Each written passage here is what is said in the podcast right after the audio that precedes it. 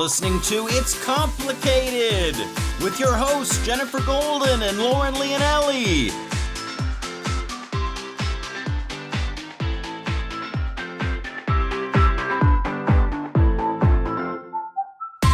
Hello, Master Daters. Welcome back for another episode of It's Complicated. The struggle is real when you're dating in the city. I'm Jen, And I'm Lauren. and we're your resident best friends here to help you along your relationship journey. Think of us as your best friends slash fun fairies, bringing joy to the process and sprinkling love dust all over the place because it takes a village to date, guys, and we are your community.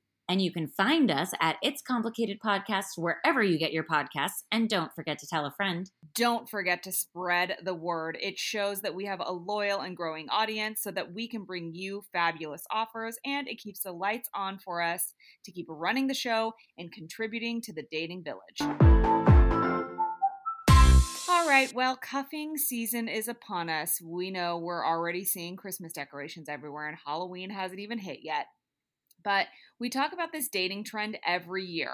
Um, it's, you know, the season where people go and meet up with someone else and get into a relationship quick because they want to be with someone during the holiday season to cuddle and be cozy with.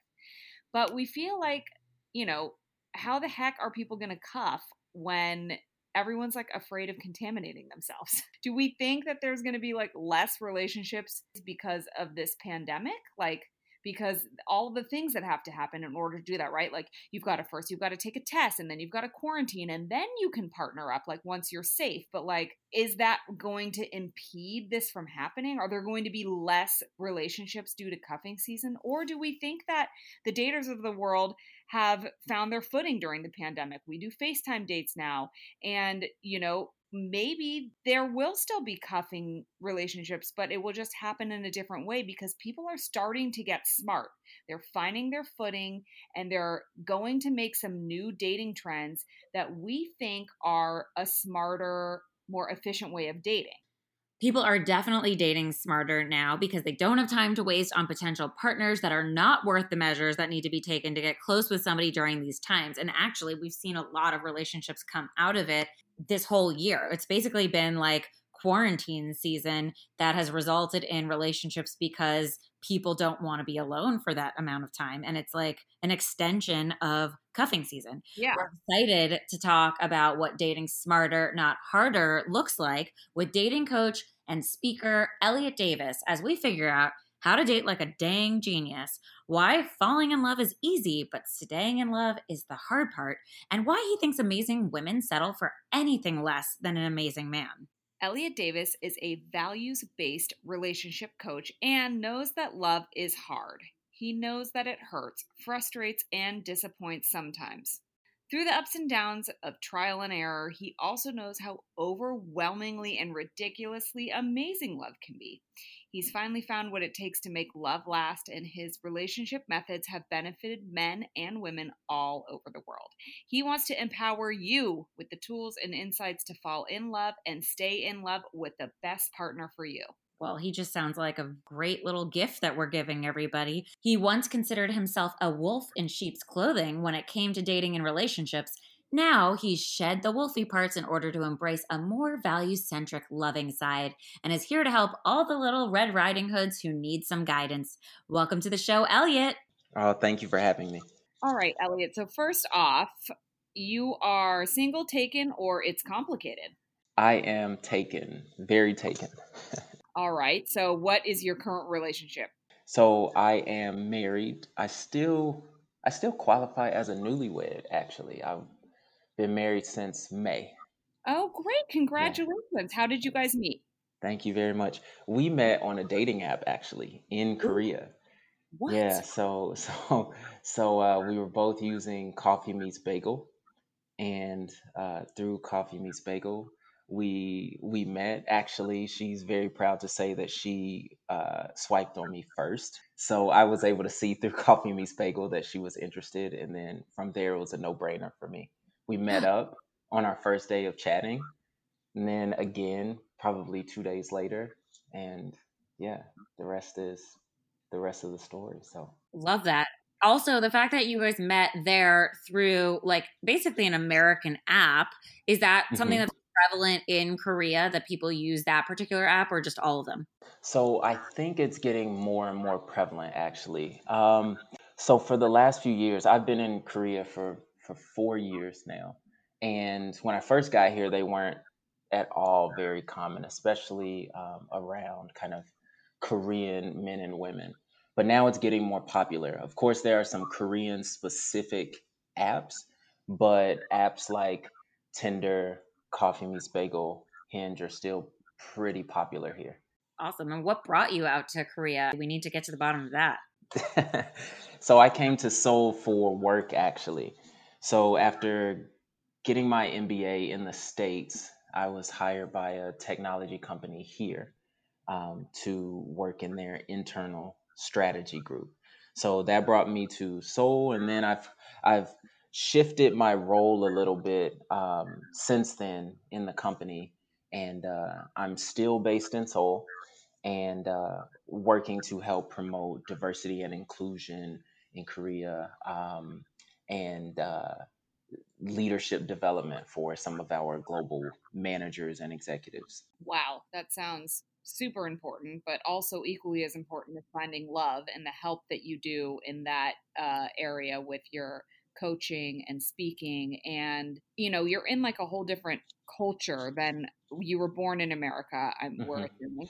So, how now i'm sure there's a lot of cultural differences like you just pointed out like the dating apps and things like mm-hmm. that um mm-hmm. that because they've been popular here forever and mm-hmm. so it could be a cultural thing that's just like you know it's just different there obviously is it also is the cuffing season a thing in the culture of korean culture? Like do is that something you see over in korea or is that just like an american thing? It is a uniquely american term but it still exists in korea. And actually despite living here and working here i am doing most of my work with clients from the States, so working on the opposite side of the clock. Um, one, one thing about this line of work in Korea, you've got uh, potential language barriers. There's also, you know, apprehension in opening up, being vulnerable, um, getting coaching like this. So I found that my sweet spot is still clearly in the in the U.S., but still able to provide a little bit of support to um, you know some one-off clients friends um, friends of friends here right because you've been there for a long enough time that you it seems like you're sort of you understand what's going on there and the cultural differences and how to sort of blend what you teach and what you speak to the mm-hmm. different culture that is obviously not native to you mm-hmm. so like if you are helping you know your clients in america yes. with some questions like current topical ones would be cuffing season. So how could you know you help like singles find someone during a pandemic especially with this pressure of cuffing season upon us because we know you help people find love and how to date smarter and all that that we'll get into but like currently speaking there is a pandemic and also everyone might be having this underlying stress of like um not only do is it hard to find someone during this like quarantine but also we need to be with someone during the holidays. Ah like pressure's on. Exactly exactly. And it's it's more pressure actually because when you're in the house or you have your options limited from a social standpoint it becomes glaringly clear and obvious uh, how much time you're spending alone right? And and when you don't have someone and you're looking for someone, it's it's readily apparent and you feel that more often. And so uh, cuffing season is tough this year because uh, not only are you looking for someone to cozy up with and be more consistent with as the months get colder, depending on where you live in the States, or the holiday seasons approach and uh, friends are going to be gathering typically there is also this pressure to be safe and to avoid catching the coronavirus um, and avoid kind of breaking some of the mandates that your uh, states or regions may have set in the US. And so the difficult thing that I'm seeing is around dating apps. Okay, so how do we get off of the dating apps? Another thing that I'm seeing is oh, I have this ex that I'm kind of off and on with or still talking to. Should I hit them up and see if they're available or if they're seeing anyone? Um, because that's that's often seen as a a short learning curve or a shallow on ramp to basically filling your time with someone going back to an ex, which I do not recommend. Um, and then you've got things like, oh, I met this person in in person out in the wild, but we might not be in that context again because it's a pandemic. It is hard harder to move freely. And so a lot of people feel constrained with that. They feel this desire to get out there and date and meet someone new, but it's difficult. And so a lot of what I've been doing recently is, you know, helping people get off of the dating apps or still trying to find little ways they can meet people in person in a way that they're comfortable with. What are some of those ways? Because I, Jen, am still single and always yes. Curious, you know, what people do. And we've we talk about this on the show weekly as to how people are navigating dating and relationships during this pandemic. And now obviously cuffing season throws another wrench in the holidays and people are battling sadness because of so many reasons. And now we are worried that the holidays will cause its own uh, level of sadness. But what do you recommend people do in various states? And, and more states are starting to open up, but then others mm-hmm. are, you know, telling you there's a second wave coming. Right, right, right. Yeah, so it really is ad hoc the way that the the states are going about this on a state by state basis. Here in Korea, things are pretty open, and there's a a relative return to normalcy um, where you can go out, you can sit at bars, go on dates, things like that. A few a few months or a few weeks ago, things were a little bit tighter, more constrained. In the states, for those things that you are able to do those events, even daily events like going to get your coffee or taking your dog for a walk, things that you can do and maintain that sort of activity, things that get you out of the house. Um, if you're still able to go shopping or um, go to work. So if you're on your commute, things like that, things that you are normally used to doing, it's in your routine. I encourage you to just be alert while those things are happening. Be open to serendipity.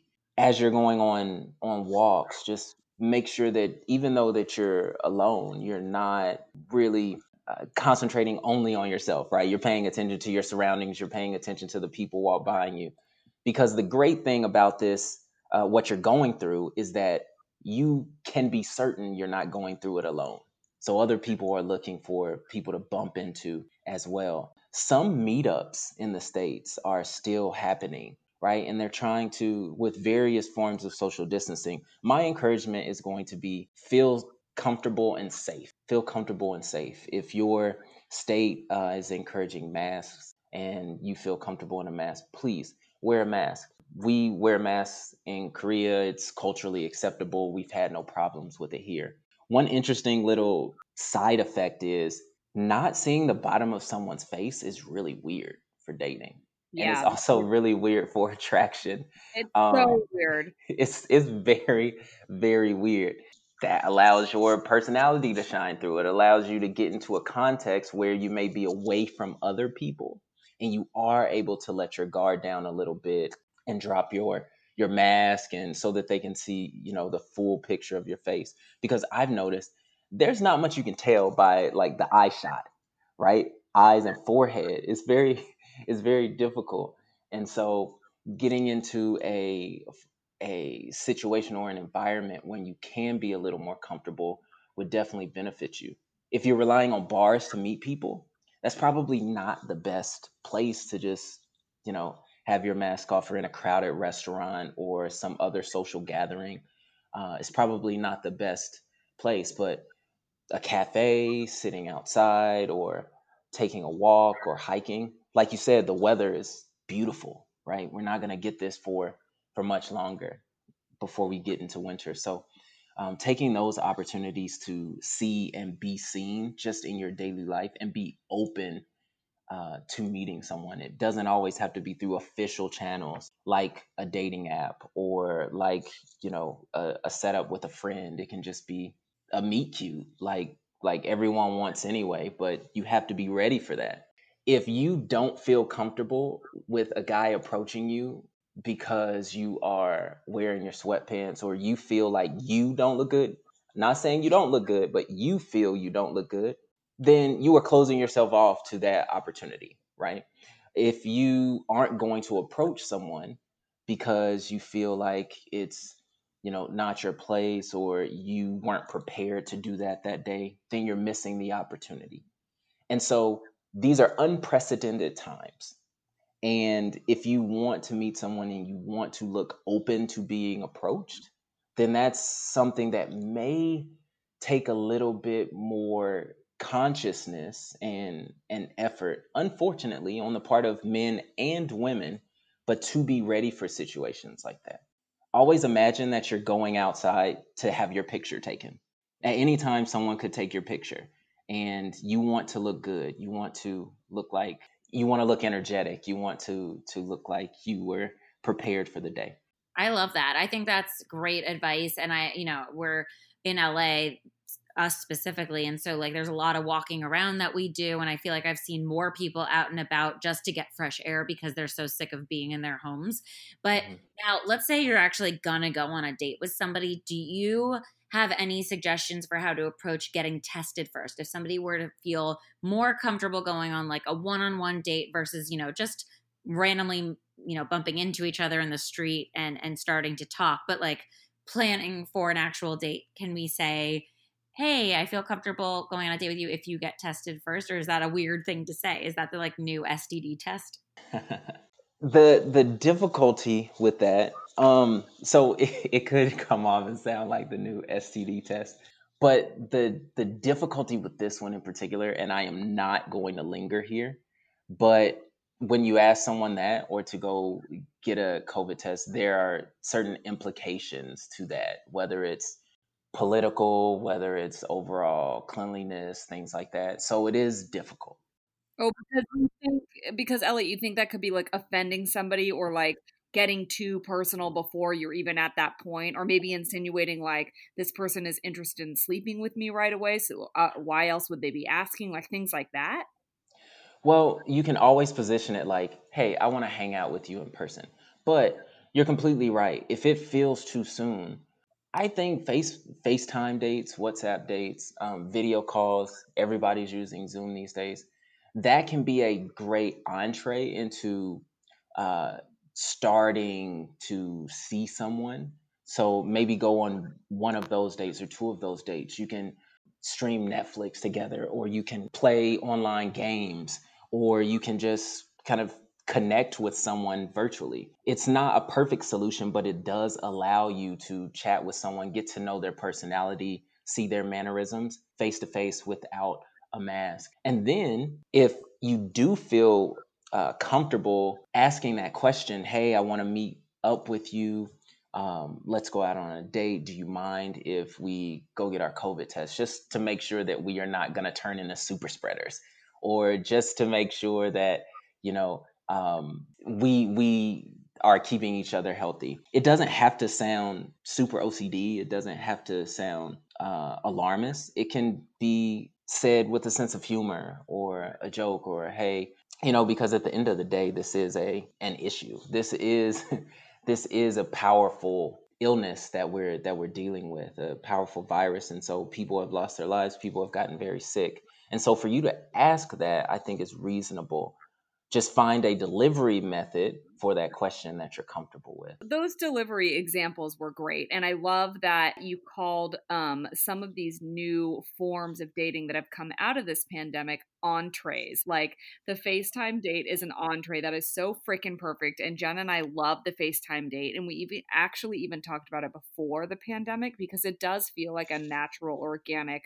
entree, if you will, to the meal of the date. So that with that said, we feel like you know the pandemic has made people date smarter in a way because they are doing like a FaceTime date and that before actually going out and that could be something that sticks even after the pandemic that's like a smarter way to tell if someone is going to be up your alley before you actually spend time and money and energy going on a date and and additionally dating fatigue is real. That's what you're trying to avoid by dating smarter. So, mm-hmm. how can people date smarter, not harder, and, you know, spend their valuable time and energy and emotions more wisely? Yeah. So you're exactly right. It's a great entree. And um, yeah, I, I say that because I say that because it's also a great transition to get off of apps. So you get off of an app.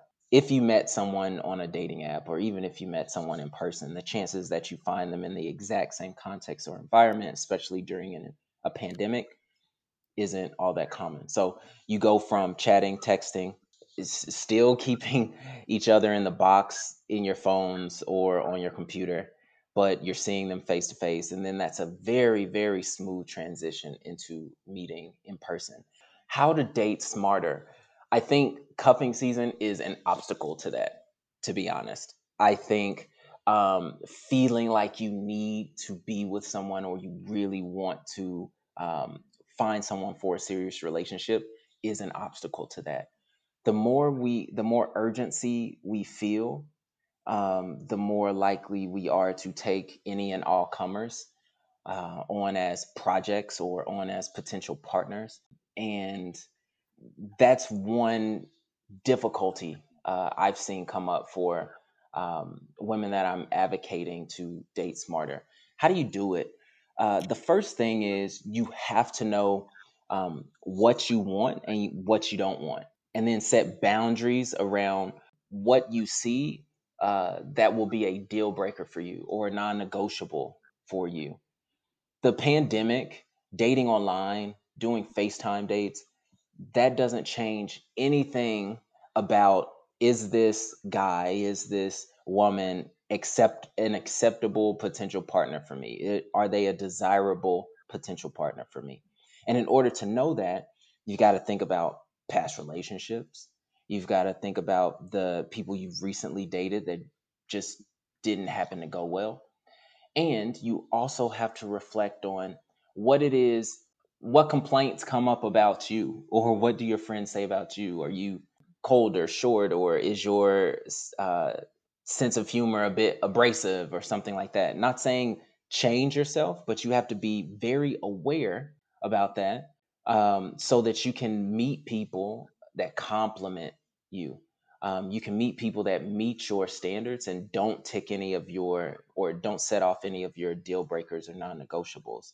And so if you're able to do that, your your pool shrinks. If it shrinks, a lot of people get anxiety around that because there's so many people around them dating and meeting people and so many matches happening and so many faces they're swiping on and seeing out on the streets to severely limit your chances like that can feel threatening. But if you're going to a car lot and you're looking for a convertible, but you have to walk through row and row of minivans and SUVs, it's distracting, time consuming, and just gets in your way. I'd rather them take all of those cars on the lot and just show me the the convertibles, right? And so even if there are fewer convertibles, even if there are fewer potential partners that meet your your standards and your desires, you can get to the one you want much quicker and you're not wasting time browsing, looking through the windows of minivans, looking at um, guys that that um, have a personality that doesn't quite match yours or a view on relationships that isn't complementary to you.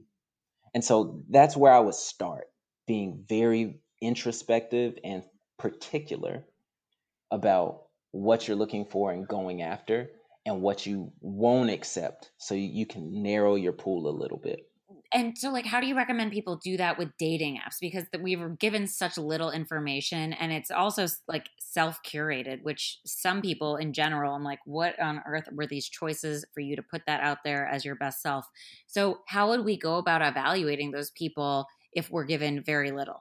Yeah, that is a that is a great question. It's it's going to be very difficult in the initial assessment. And filtering. There are some things that you can take from a profile, the type of photos that they use, the the bio that they write, um, and depending which dating app you're using, you can add more or less information. There are many, many filters and kind of a pre uh, matching questionnaire when you first get started on Coffee Meets Bagel, for instance. On Tinder, it's much less information and much more, just culturally, much more photo driven. So, depending on the app you're using, it's going to be very difficult to make that initial assessment. But think of your dating profile as an advertisement or a commercial. If you think about what compelling commercials or ads you've seen lately, they maybe they have a sense of humor or they make you laugh or you know they tell a story emotionally think about the story that you are telling with your dating profile and the story that the person you are assessing or about to swipe left or right on is telling with their profile? Are they telling pieces of their personality? Are they presenting what they want out of a relationship? If you can get those pieces of information, then you are a few steps closer. Sometimes you can't. Sometimes people will put six straight selfies and be done with it. If you're attracted to those selfies, you want to swipe, they swipe on you. One of the things that you can do is be very intentional with your first couple of messages. For me personally, I had gotten into um, a string of dating a lot of women that weren't great matches for me. And when I met my wife, it was very important to me to filter on belief system. So I'm a Christian and I wanted to date another Christian. So, although she wrote that in her profile as one of her filters or descriptors, it can vary based on the person you meet. So, my first message to her, we matched on a Sunday. My first message was, How was church? Immediately, she's like, Whoa, this guy is too Christian. But she met me anyway. she met me anyway, and we hit it off like like no other. But it stated my intentions right up front. She answered the question. From that question, I get a sense of relief because I'm like, okay, this is a major non-negotiable for me. At least this this hurdle is passed. And then we enter into banter. And that banter is not planned. That banter isn't Christian banter. It's just two people that are digging on each other, bantering, talking, um, exchanging ideas. But the reason why we were so comfortable moving forward is that expectations were set in the beginning. Um, I was maybe a little forward in the beginning.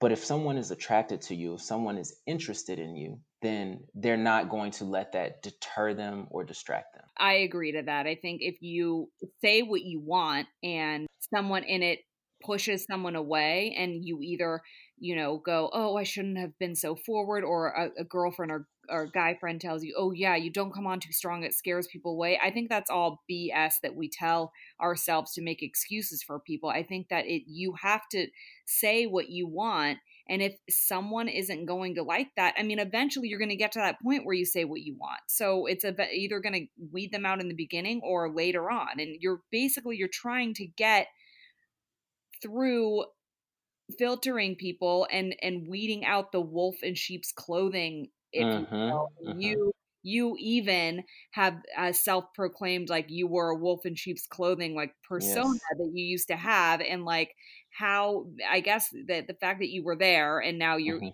shed this persona what advice you know that's a that's a initial advice that would be great to like just state what you want to sort of weed those people out but how what are other things that you can tell people to like spot a guy that's kind of wolfy if you will wolfy wolfy guys yeah, it's it's hard actually. Um, it's really really hard, and it it takes I don't know. Sometimes it takes being in close proximity, and not talking about like social distance less than two meters. I'm talking about um, some emotional inta- attachment or investment. In that stage in my life, um, I knew exactly what, based on based on their conversations with me or based on um, how they approach conversations, I would know exactly what the woman I was dating or attracted to wanted from me. And I was able to navigate that balance or that dance, if you will, by presenting myself as um, the solution to their problems or kind of the round peg for the round hole. and it wasn't intentional actually i'm i'm saying this now very articulately like it was intentional like it was planned but i don't think all wolf wolves in sheep's clothing are intentionally um, trying to mislead or manipulate or misrepresent themselves i think they're lonely and they want connection and they want companionship and they know how to get it and for me, it was uh, some great relationships resulted from that phase in my life. But at the end of the day, I, I couldn't get past the finish line, meaning, you know, I knew I wanted to get married, I knew I wanted to have a serious relationship, but personally, uh, emotionally, psychologically, I wasn't ready for that type of responsibility in love. Um, I wasn't ready to show up like that but I knew that's what I wanted, and I knew that's what um, the the women I was dating wanted. Um, and so since I knew that, I was able to navigate and say, yeah, I want this too. Let's progress. Let's make plans. And then at the end, um, and I call it the end because it preceded a breakup. It's almost like this panic. Like we've gotten all the way to this stage, and I'm not ready um, I've we've gotten all the way to where it's time to start making some decisions. Are we going to stay or are we going to go? And I'm not ready to make a call like that. And so, some ways that you can tell if I'm going to tell on myself a little bit is how consistent are they when they talk about what they want. A lot of men and women aren't speaking very explicitly about this now because, like you said, you're afraid to scare someone away and they're like, I, I want A, but what if I say I want A and they kind of want B? Would that scare them away? Maybe I should wait. Maybe they'll want A later. Uh, I find that happening a lot with my clients where they will keep what they really want and desire under wraps by expressing what you want and listening for their response. Now, once they get their response, a wolf will be able to match your response in kind.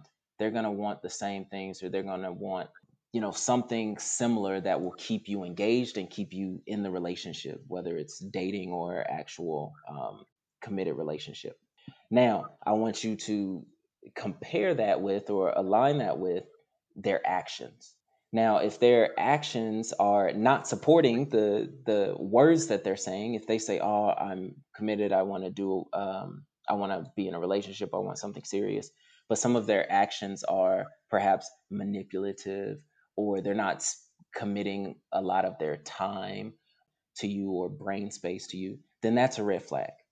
Or if they say, oh, and this is even more difficult, and uh, and I notice a lot of clients have issues with this.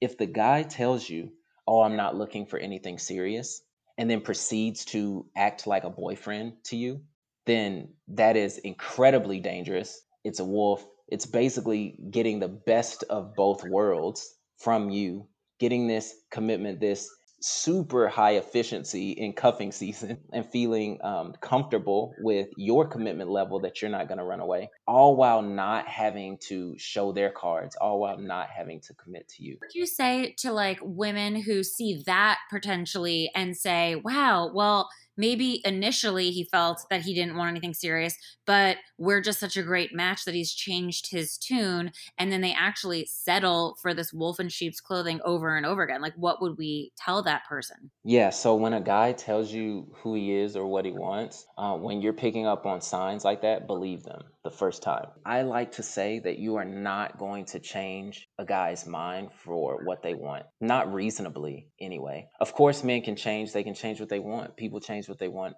all the time. But you have to assume that you're going to invest years and tears from from trying to work through this and change his mind and through the disappointment. So if you see that, if they're saying, "Oh, I'm not ready for a relationship," or "I want to just take things, you know, casually and see where this goes," if that's not what you want, if you want something more serious, do not assume that they are going to just say, "Oh, I really like this this woman. I I want to be serious now." It doesn't quite work like that. Those are usually the relationships that precede their serious relationships. Think about if you have any exes and they weren't ready for a relationship or they weren't committed, and then the next relationship they're in, they get married or they are in a That hit Yeah. hard. When you said that, I was like, oof, we've been there. It was like a punch to the gut. I'm like, I remember that time in my life where I fell into this exact same situation and it lasted two and a half years and should have lasted two days because I knew up front that it was not a scenario that would work out, nor nor one that I wanted to be long term anyway.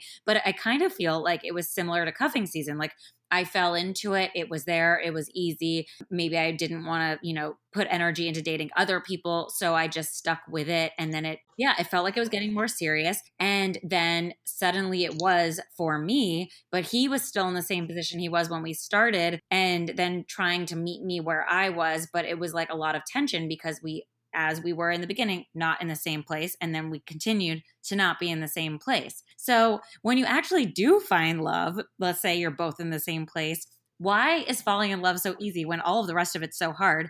And then why is staying in love also so hard? Yeah, so the falling in love, the being committed, um, the being extremely interested and wanting to be with that person is easy. It's easy enough that, you know, you just mentioned you can be in a situation for two and a half years and you're feeling like everything is going in the right direction. It's easy to fall for things. I'm, I, a lot of this is, I think, just the language that we use on an everyday basis and kind of how our culture is. We fall in love with things every day and we've we've desensitized ourselves to the word love. We love this movie. We love this coffee. Um, we love this shirt. And and so when we love someone or fall for someone, we're using the the initial reaction, the initial increase in in heart rate to drive that that mental recognition of love. And your mind is very powerful. Your mind can convince you of anything. And so once you've heard yourself say, "Ah, I, you know, love this person," or "I," you compare the feeling you have with them with the feeling you had with an ex, or the feeling that you imagine when you imagine your future husband then your mind can take that and run with it. And now your heart gets involved and you're you're invested. Now staying in love is difficult because one communication is difficult. So for those two and a half years I, i'm i'm wondering if you're being explicit with each other about what you want about what he wants. Communication is difficult. A lot of people have confidence and insecurity issues around expressing discontent and saying that they're they're not happy with with something that's going on in the relationship because they are afraid of loss they have a scarcity mindset and so they'd rather stay kind of stuck in an unhappy situation than initiating a little bit of confrontation to get to a happier scenario. And confrontation can be good. It can serve us in love a lot because it sets forth our expectation. And then we also have this culturally, we have this disposable, on demand, unlimited supply type culture. We're swiping on apps and the faces are almost endless. Maybe you get to the end and they say no more matches, but that takes a while. So you're always thinking there's something better out there. You're always thinking that if I just use another app, I'll see more faces. Our culture from from Uber to food delivery to uh, ordering things online, it's it's difficult to see the scarcity um, of things in anything except for for for dating. And so you've got this conundrum in your mind that's that's really confusing. So at once you're saying there's more faces but because there's more faces, you are actually getting chosen less often. And so at the same time, you feel like I don't have many potential choices. So you see all these faces, very few matches or very few reasonable matches.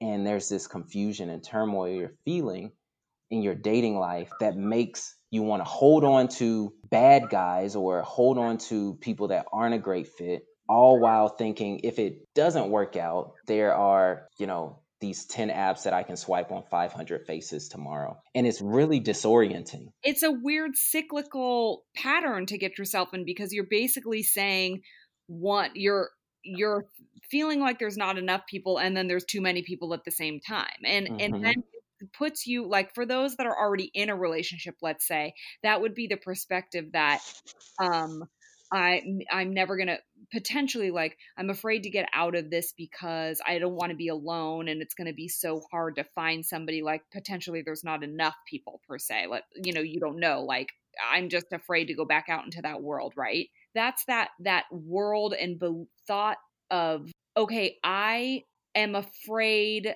to be alone and i'm now settling correct? Like and mm-hmm and people get into these patterns where they do that over and over and over again. Do you think that's more exclusive to like women versus men? And if you do think that because i i tend to think that it seems more like a female thought pattern maybe i'm wrong and and how do women like not do that anymore? How do women go i don't i need to stop settling for like a less than amazing man because mm-hmm. I'm an amazing woman.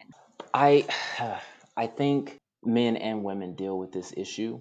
I think it is a uniquely a uniquely difficult uh, situation for for women, and you've got a scenario where one men are sending unclear signals to women about what they want, right?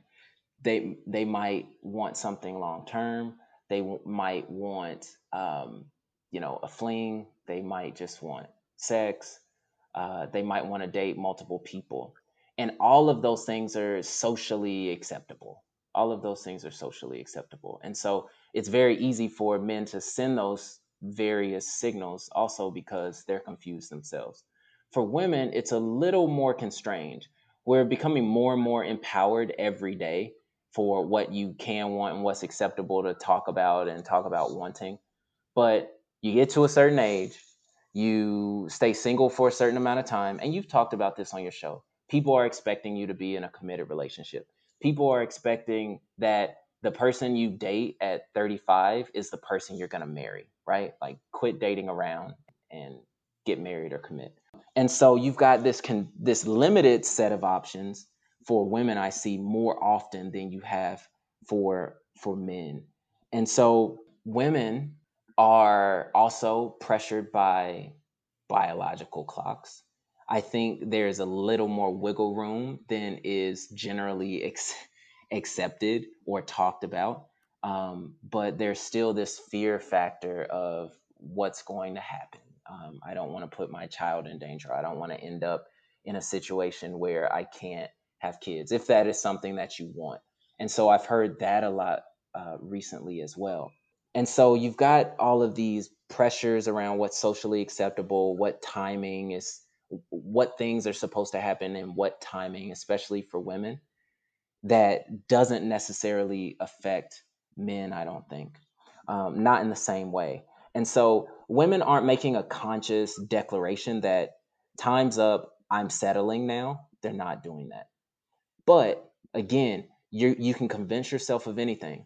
And so if you're not clear for what uh, exactly you you want and what you will and will not accept, it is very easy to convince yourself of, well, I mean, he doesn't lie or steal or cheat from me. I mean, cheat on me. It's he's fine. Yeah, I don't like this thing or that thing, or he's not exactly what I'm looking for, but it's okay he treats me well. I'm not super attracted to him, but I haven't been attracted to the last three guys I dated. And they begin to get into this, actually, men and women, but we begin to get in this train of thought that, well, maybe this is the best I'm going to get.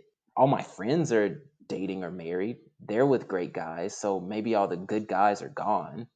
And this is the best that I can I can get. But still you can turn that person that you're dating into the person that you want mentally because you turn off some of those receptors for the things that you don't like. And so all of your friends could say that you're settling, but you're less likely to admit that. And that's the problem because we're not so introspective in times like these. Ugh, it's like a state of denial, especially because it's self serving when you really don't want to go out there and date and go through the process of the apps. And listen, I can tell you, I agree with everything you were saying about the scarcity. And like, it's just such a dual like sword because there's so many options. And then I even look at it and I'm like, how do I have so many options and no one to date? Like, I just, how does that, yeah, the math doesn't add up there. And it is mm. incredibly frustrating. And I think, like, what you're saying is women settle because they, turn it into some sort of like hallmark version of the reality where they're like, well, there is some, you know, unique occurrences that have happened here and they make it a much more magical and attractive situation in their mind because they pick out whatever might be rare within that dynamic. Yeah, you you write your own story, Exactly. and so yeah, you you won't. Your friends may may notice. "Ah, I don't think they're right for you, um, but you know you don't pick up on the fact that you're you're settling as much as some of the people around you because you're like, hey, this is the best guy out of the last five guys, so maybe this is the the best that I'll get. And also, depending on your situation, if you have dated five guys that were serious and then you're on number six or you haven't dated in a long time, uh, make sure you have good friends because they could just want you to, you know, be in a committed relationship too because they know you want one. So they're willing to overlook some things as well. And without that accountability from your friends or from your family, if they're on your side, so to speak, in that they just want you to be happy or they just want you to be with someone, then they can let a little a lot of things slip as well that you're not gonna notice until it's too late or until you break up and you're you're thinking, oh, why did you let me date this guy?